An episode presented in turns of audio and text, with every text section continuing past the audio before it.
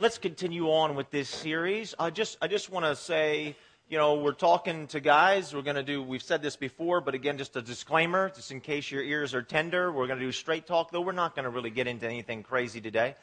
But we are going to talk about David and Bathsheba, and I think many of us know that story of the affair that David had with Bathsheba. We're going to try to learn some things today.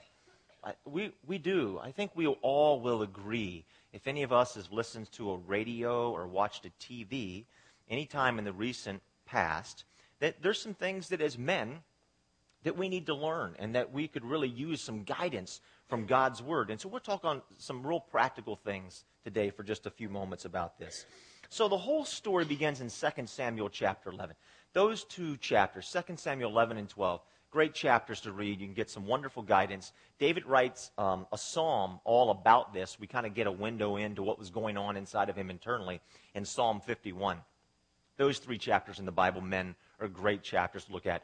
To prevent you from falling into a pit, they're great chapters to read. And then also, once you find yourself in the pit, they're a great chapter to figure out how to get yourself out of there quickly and um, as well as you possibly can with as little amount as dirt stuck to you as possible. So, what we read as we begin chapter 11, it says this At the time of year when kings go off to war, David stayed at home. And what do we say about that? We said that David was sitting on the sidelines spiritually. This is not what you, what, what you want to do.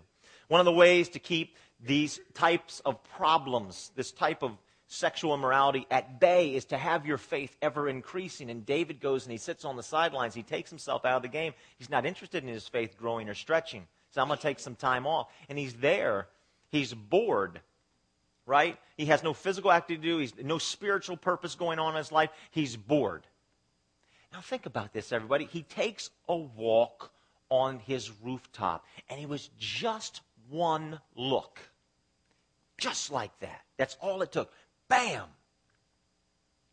In that moment's time, it set in motion a chain of events that took him down to the depths of his entire life. This is not good.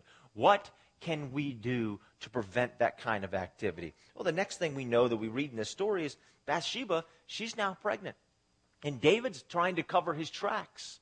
And when all of his plans, when they fail, what he ends up doing is he murders her husband Uriah, who is one of his most faithful soldiers, courageous, loyal, faithful. Uriah was this massive asset to him. Like, you don't want to let a guy like Uriah go. You need him. And he lets him go, all because he goes down this path that he never wanted to go down in the first place. And it all happened in a moment's time. It happened so very, very quickly. Now, David's thinking, because as you end chapter 11, it simply ends this way. It says at the end of chapter 11, it says, What David did displeased God. That's the end of chapter 11. Now we start, we start chapter 12, right? And remember all the sending that takes place in chapter 11? That David's doing all the sending, and then God sends one time in chapter 12, and that's all it took was one time. And we're told that God sends Nathan the prophet. Now, there is a gap. You need to know this. Between chapter 11 and chapter 12, there's a gap. It's a gap of a year, about a year. A whole year passes. You imagine David. He might be thinking there in the palace, well, maybe I got away with it. Well, you read in the 34th, 32nd Psalm, actually, David says that his bones were wasting away. So internally, David was being eaten up. He felt like he was dying on the inside, right? Because, but he's thinking, well, but maybe I got away with it. Maybe I'm not going to experience. Remember how we talked about from Galatians chapter 6? God says, I will not be mocked what you sow is what you'll reap. And so David is maybe thinking, it's been a whole year. Maybe the harvesters are never going to show up at my house. Maybe somehow I got away. I feel terrible about what I did, but maybe I'm never going to reap the harvest. Well, here comes the harvest. First Samuel, Second Samuel, I apologize, chapter 12. I'm going to pick it up in verse number 13. So Nathan comes, visits him, knocks on the door, okay? He says, I got a mes- message for you.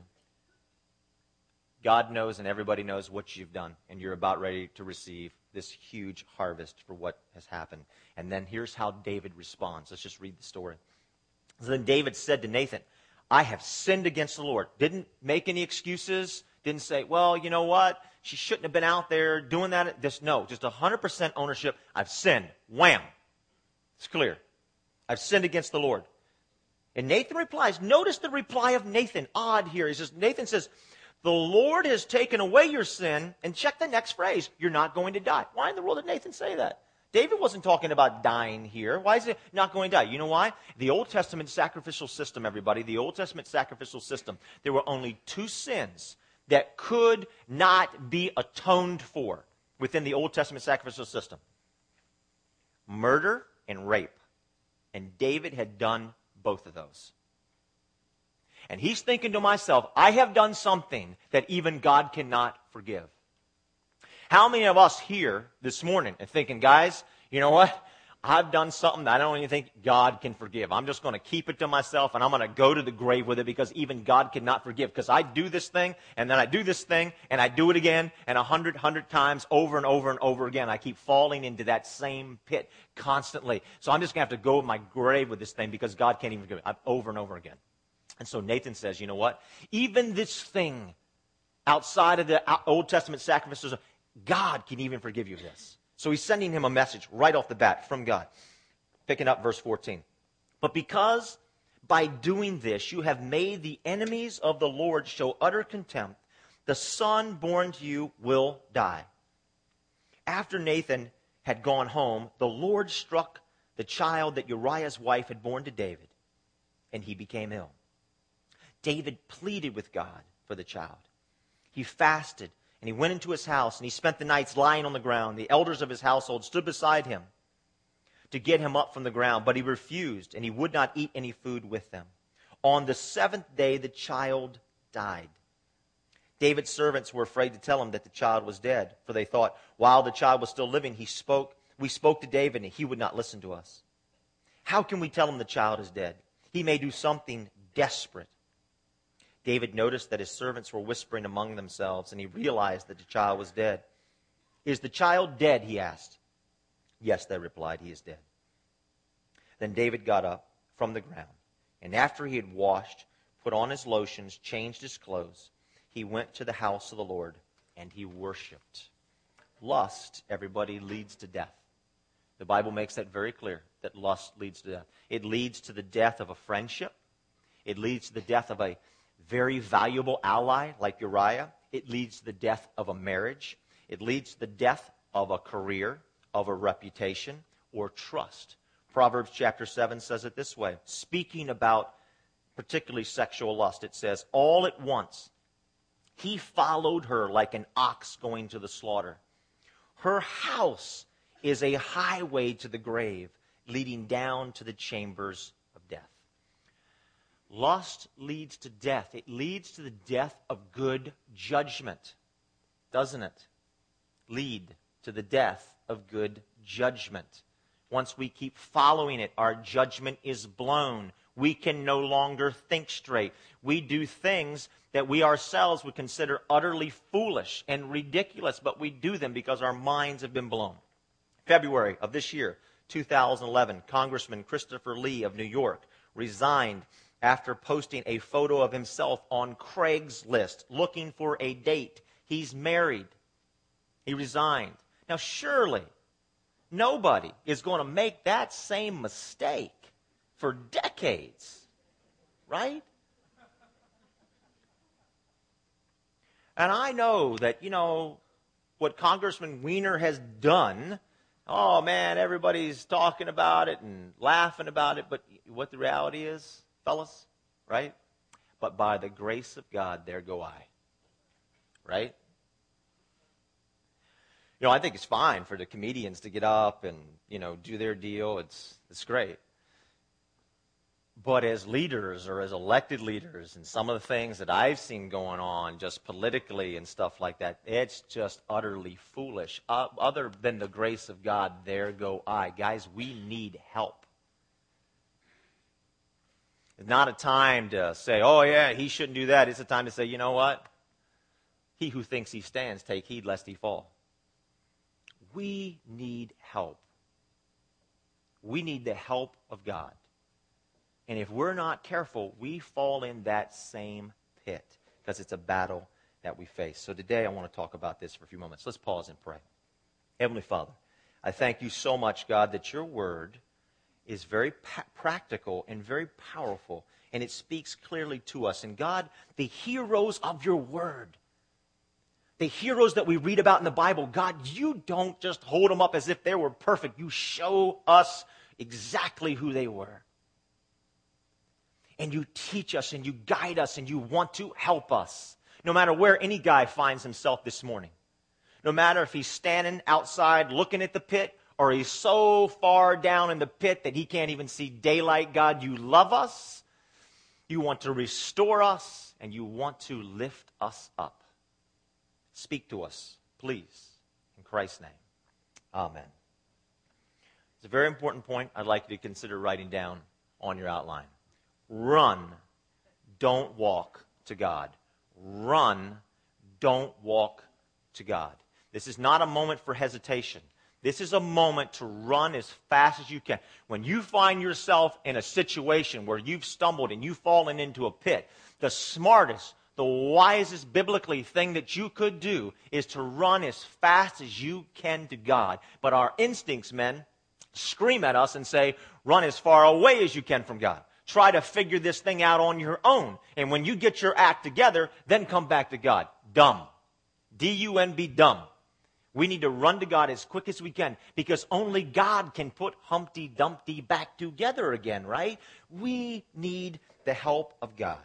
I want to talk about this. It's very simple, it's a very practical message. We're going to just work our way through it, all right? So we see here that uh, many people believe King David, the greatest king of Israel, they say this, that this was King David's finest hour. Now think about that. Why in the world would this situation be King David's finest hour? I mean, all the incredible victories he had kills this huge giant. He's this great soldier. He's this phenomenal general. How could this moment be his greatest moment that he experienced? It's because in this moment, he fights against all of his instincts and he runs as fast as he can to God. Our male instincts kick in at this moment, right?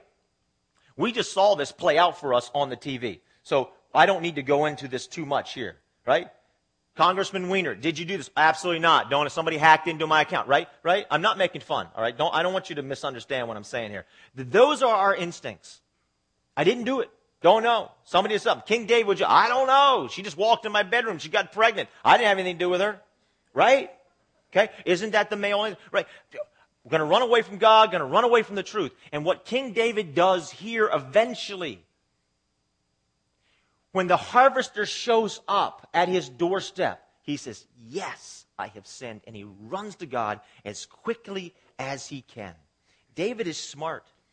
He is a general. He is a great soldier. And he has just lost a number of battles. He lost the battle with Bathsheba, he lost the battle with Uriah.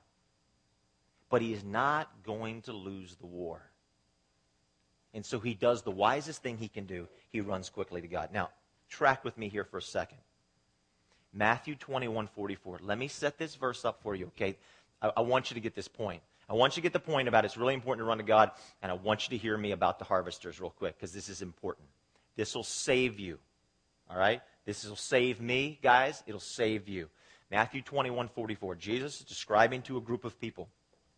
He's saying, Look, there is a timeline in your life and when you have messed up, when you have sinned against God, God is going to be gracious and compassionate. He's going to be slow with you, all right? But it doesn't mean that the time is just going to go on forever. There is going to come a time when the harvesters are going to show up, and you better make sure you get yourself to God before they come knocking on your door. There's a time when you can fall broken before God and if you take all that time and you just blow all that time, say, you know what, whatever, you know what, if you take it all and you don't run to God, then eventually God is going to show up and going to crush you. Listen to what Jesus says, Matthew 21, 44. He says, He who falls on this stone, the stone is Jesus Christ. Jesus Christ is speaking here. He who falls on this stone will be broken to pieces. In other words, you fall before God, broken before God, for whatever's happened in your life. Okay, you're fine. Everything's going to be fine. But notice the second half, Jesus says, But he on whom it falls will be crushed. Galatians 6 God will not be mocked. What you sow is what you reap. And David is thinking to himself, I've sown these seeds. They're terrible seeds. It's rape, it's murder, it's sexual lust, all this stuff like this. But somehow maybe I escaped the harvesters. And now the harvester has shown up at his doorstep and he's knocking. He's knocking at the door.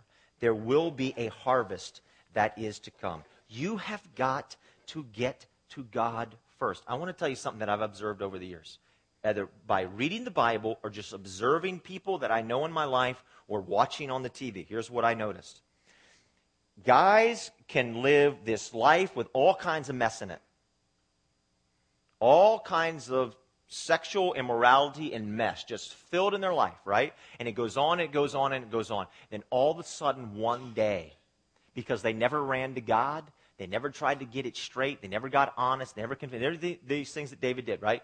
eventually the harvesters show up. And once the harvesters show up, once it all comes to pass, the men are never the same again. I've seen it with a pastor.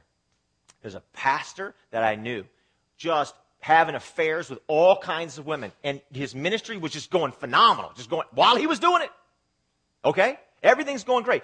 And the moment the harvester showed up and the gig was up, the guy was never the same again. Tiger Woods. The guy was living a life, everybody. What, what's the difference? Why is it the guy never is going to seemingly, he's never going to be the same? What happened? Because the harvesters show up. Fellas, I'm trying to impress something upon you. You've got to get to God. There's a principle in the Bible that Jesus says to us get to God before the harvesters get to you. It's the smartest thing that you can do.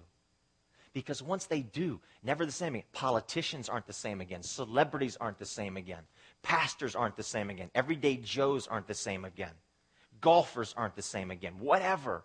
Nothing is the same again once the harvesters show up. So Jesus is saying to us, I'm going to give you some time. I'm going to be slow and compassionate. I'm going to give you some time. But if you blow that time and the harvesters show up, life isn't going to be the same. You're going to get crushed.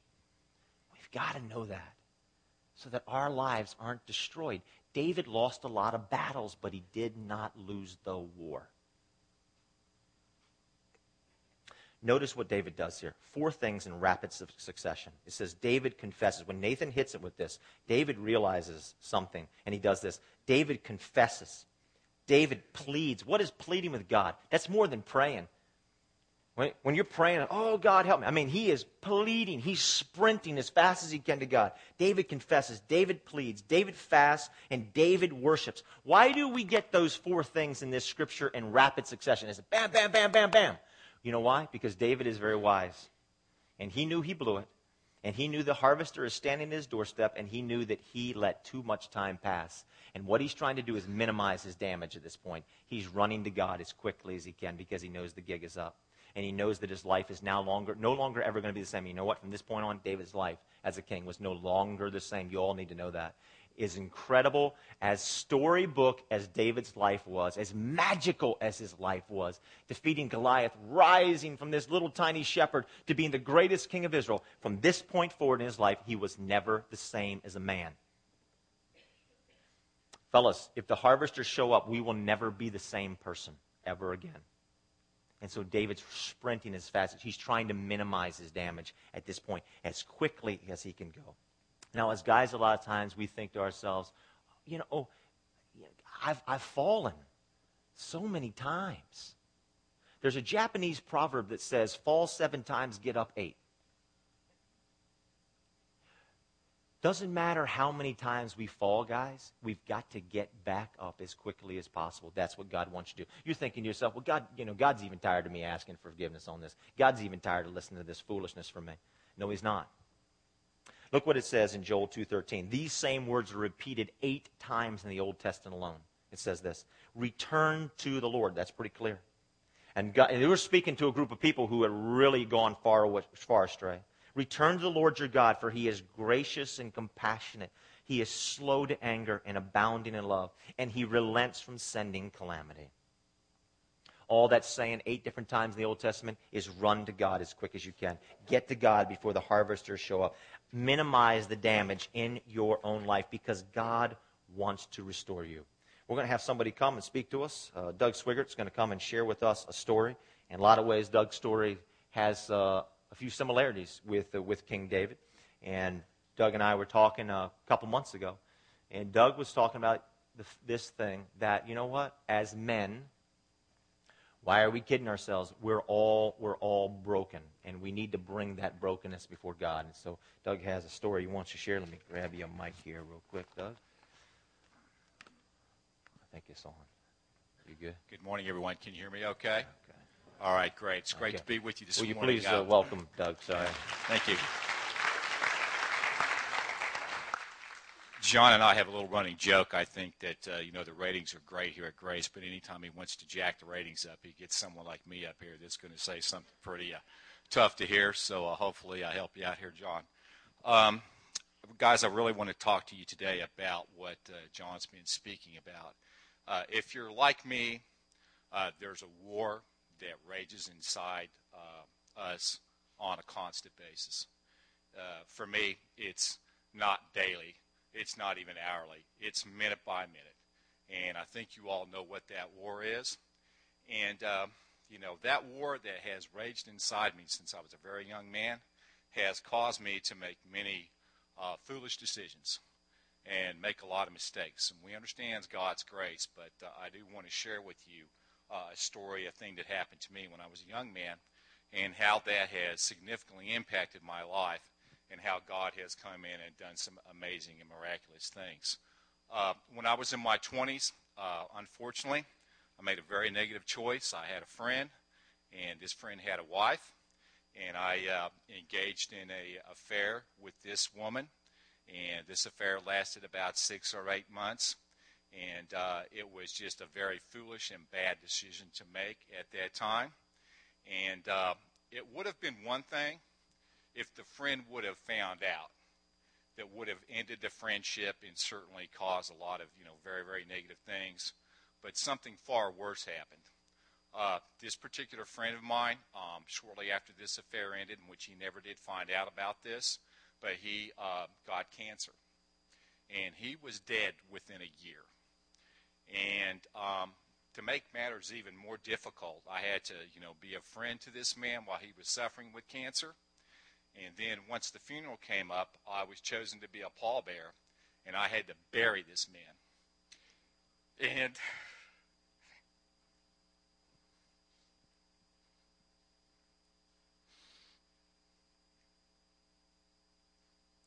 to say that uh, you know it was a difficult moment is, and this is not a script, John. Uh, to say that that was a difficult moment, you know, is an understatement. And uh, you know, obviously, um, you know, I felt extremely guilty and extremely ashamed. And uh, there was really never anything enough that was ever going to restore that. Was ever going to make me feel like that, uh, you know, I could overcome that moment. But there's a good story, there's a good news, there's a good ending here. Once I came to the saving grace,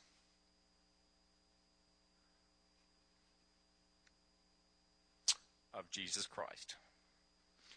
Once I was able to look in my soul and admit I had a problem that I could not fix. And it didn't make any difference what I was going to go do. It was never going to get fixed. So, guys, here's the point. We have to admit to God and we have to admit to ourselves that we're broken in certain parts of our lives. And there is no way that we're going to fix that. And the only way it's going to get fixed is to go to God and come clean with God and be honest with God and say, Lord, I need your help. And it's just like John talked about in the story. Once David recognized the consequences of his sin, he went to God and he repented and he got back to God. Now, you might think that that story, um, you know, even though it destroyed a friendship and it uh, destroyed part of me, actually, uh, would stop God from doing amazing things. I can tell you that I'm here today as a beneficiary of amazing miracles and amazing grace that God has done in my life since that time. I can tell you about dealing with the KGB Border Police. I can tell you about dodging the Colorado Highway Patrol. I can tell you a whole lot of other things. I can tell you a, a Father's Day story that will just literally knock your socks off, okay? That only God could have done. So this is not just a story that John is talking about. This is real. This is real life. It really happens. Um, at the end of the service here, for those guys, if you want to come up, you want to talk to me more, if you want to pray, I think John's going to fill in a few more points here about uh, some things that you can do to get yourself to the harvest before the harvesters come so you can maybe, um, you know, uh, overcome some of these things. John, do you want to finish up there? All that choking up.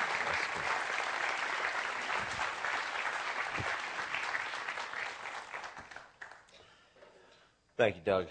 I just want to give you just a few last points because David really gives us some help, guys. He gives us a lot of help because he writes the 51st Psalm inspired by the Holy Spirit, which gives us some insights of things that we can do. Now, he writes this psalm in the aftermath of his confrontation with Nathan. We get this wonderful window in. Again, we get to see these incredible Bible heroes and we get to see them with all their flaws. That's the way God lets us see them. And we get to see what should we ask for and what should we do when we're facing these kinds of things, which, guys, we face all the time. So he asks for five things in Psalm 51, verses 10, 11, and 12. And here are five very important, very practical, very powerful, straight from the scriptures things to pray for that will help us to stay away from the pit or will get us out of the pit. Either way you want to look at it. If you're in the pit, it's going to get you out. If you're wanting to avoid the pit, it's going to keep you away. And so, five things. Here's the first thing to ask for. All right? You want to ask for a clean heart. So, David says this is God, create in me a pure heart, O God, and renew a steadfast spirit within me. Do not cast me from your presence or take your Holy Spirit from me. Restore to me the joy of your salvation and grant me a willing spirit to sustain me. So David says the first thing is, I need a clean heart. I need a pure heart. What does that mean? It's very deep. Those words in the Hebrew are very deep. This goes down to the core of his very being. And David's saying, God, I need you to change me on the inside. So fellas, when we say to God, oh God, Give me a pure heart. Give me a clean heart. You're saying, God, I need you to change me on the inside. I need you to transform who I am. What this actually means is, David is asking, change my entire personality. Who I am is not what I should be. I need you to change my whole personality, God. Change me. Give me a clean heart. Give me a pure heart. The second thing he prays for is, is give me a devoted heart. What does that mean? It means make me stable. Make me self controlled. Make me secure. I don't want to at anything, you know, whatever, any second I could catch a glimpse of something and all of a sudden I'm just taken away. I'm, I'm going down a whole path of events, right? So David catches one glimpse of Bathsheba and the next thing you know, he's had an affair and he's committing murder. And so when you're saying, God, give me a devoted heart, you're saying, God, I want to be stable. I don't want to be a led away in a second, and this is what God is telling us we need to pray for. The third thing we need to pray for is a constant awareness of God's presence. Fellas, when we sense the presence of God in our lives on a constant basis, it makes it very difficult to mess up. Dietrich Bonhoeffer, who was a brilliant theologian, murdered by the Nazis right before World War II ends brilliant theologian. He wrote a book called Temptation. And in speaking about lust, here's what he says Satan does not fill us with hatred of God, but with forgetfulness of God. That's when we fall. We think about the life of King Saul. When King Saul was so jealous and his life was so messed up, and he was filled with so much lust, and he's chasing after David. We're told there's one time in his life that he came up upon a church service and the presence of God was there in such a powerful way that King Saul left all of that lust and hatred and all that jealousy he had for David behind, and he begins just to worship God, and he goes back home. He leaves. Why? Because he got in God's presence. we have a constant awareness of God's presence. We need to pray for this. Because when we sense the presence of God, it makes it much more difficult, doesn't it, to mess up so badly. Fourth thing, the joy of salvation the joy of God's salvation. Nehemiah says, The joy of the Lord is my strength.